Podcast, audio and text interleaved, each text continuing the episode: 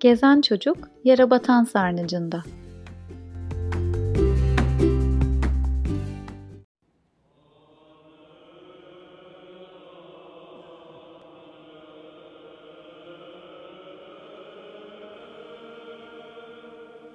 Yere batan sarayına hoş geldin.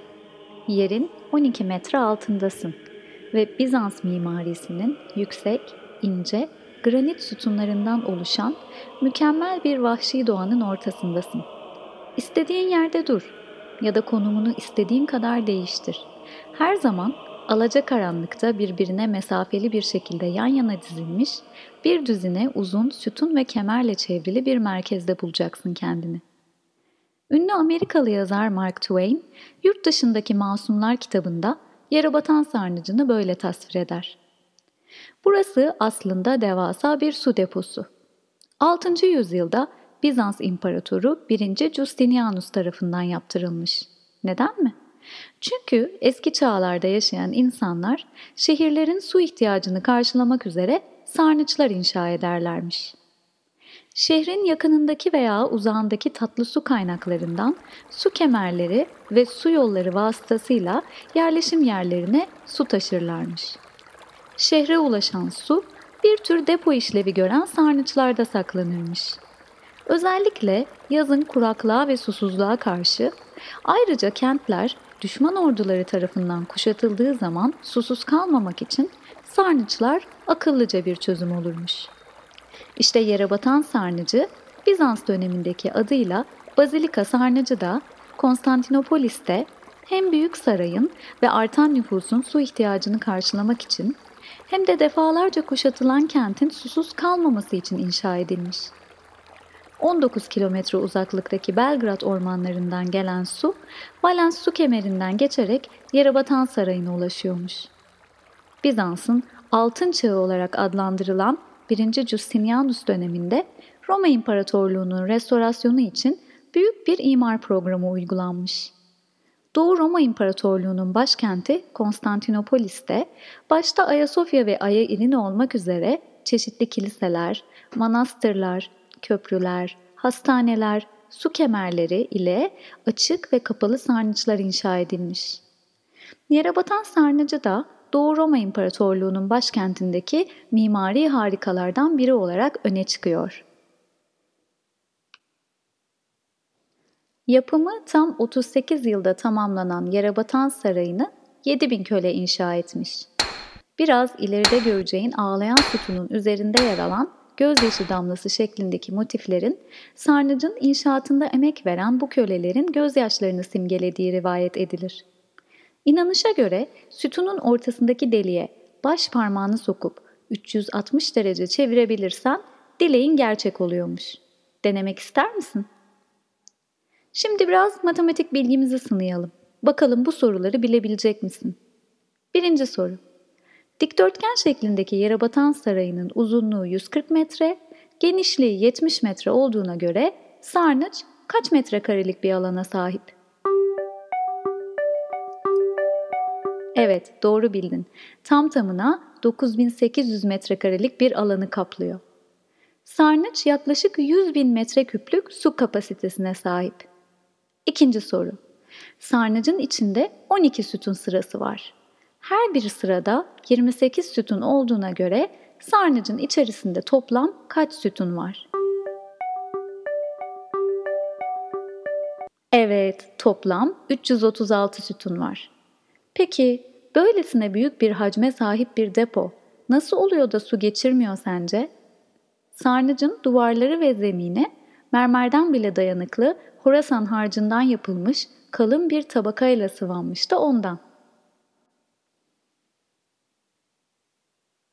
Sarnıcın en ilgi çeken yerlerinden biri kuzeybatı köşesi.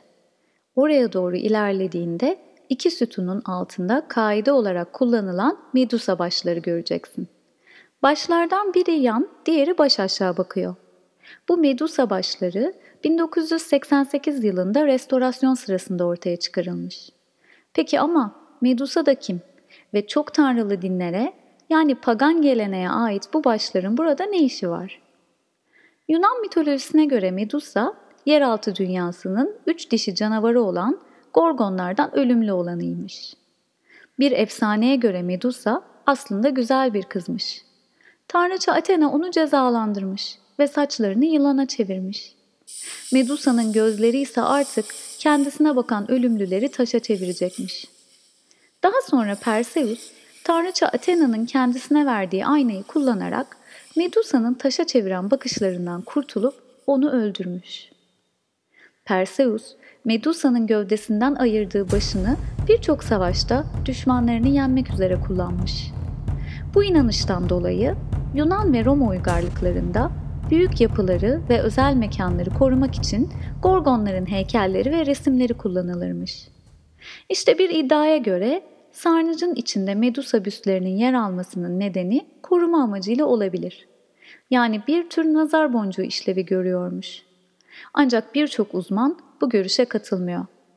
Sarnıcın yapımı sırasında kısa gelen sütunları yükseltmek için altına rastgele medusa başları konulduğunu söylüyorlar.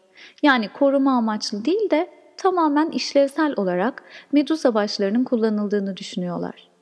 Ayrıca tek tanrılığı Hristiyan Bizans dünyasında çok tanrılı pagan geleneği yok saymak için Medusa başlarının yan ve ters konmuş olabileceğini de ekliyorlar. Hangi iddia doğru? Bugün hala tam olarak bilemiyoruz.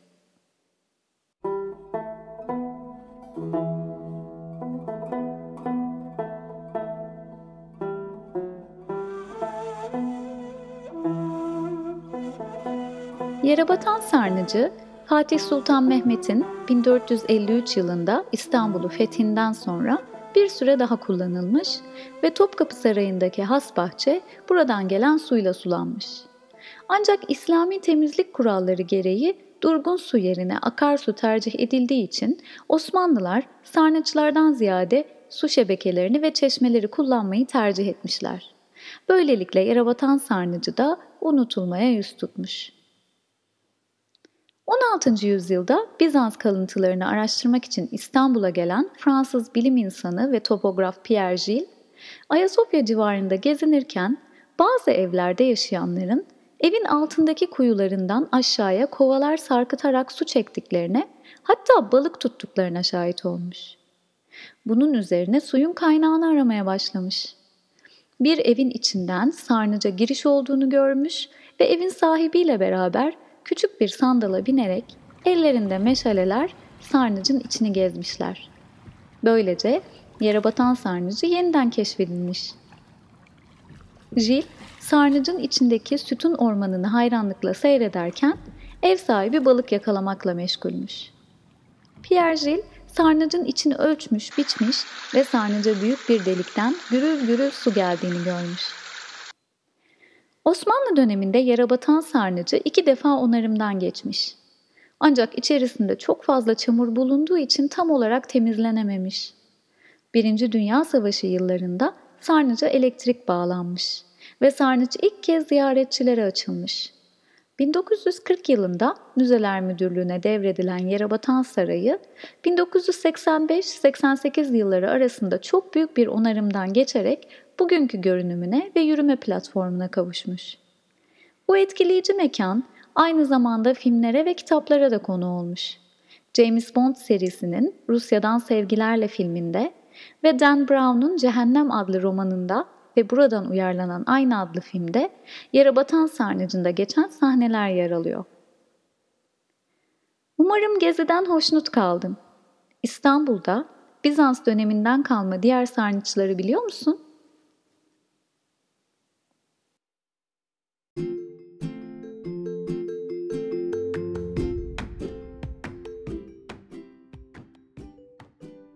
Çocuklar için Sesli Rehber, Gezen Çocuğu dinlediğin için teşekkürler.